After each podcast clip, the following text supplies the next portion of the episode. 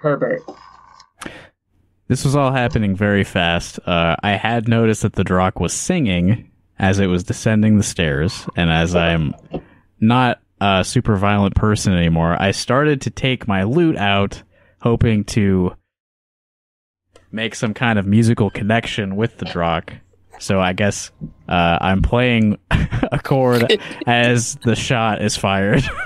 Well, he was threatening to kill us, so Yeah. Um, okay, so first roll roll flute. Lute. Roll loot.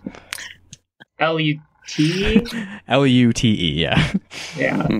Uh, that's two 2d6. Yes, and you have to roll below your loot skill, All right. or just skill if you don't have a loot skill. Yeah, I'm gonna say my lonely tunes skill is my Yes. loot skill. Yeah. That's perfect. All right, so I rolled a ten against my eight. B flat. So yeah, play. Please play your loot badly. Ugh. the, The shot was drop. fired and it threw me off. Yeah, the drop just like completely ignores the loot. I'm afraid. Um, Sir Mathan, you have the next action. Um, let's see. Well, so first of all, does Quentin get into the wafers?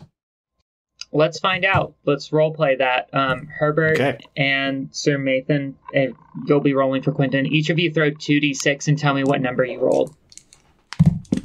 Seven. I rolled a twelve. Okay, um, so that's two sixes, which is an automatic failure. Yeah. So I'm gonna say Quentin ripped your bag apart and everything flew out, and there are wafers everywhere. The black jar smashed on the ground, and now that black ooze is just on the ground.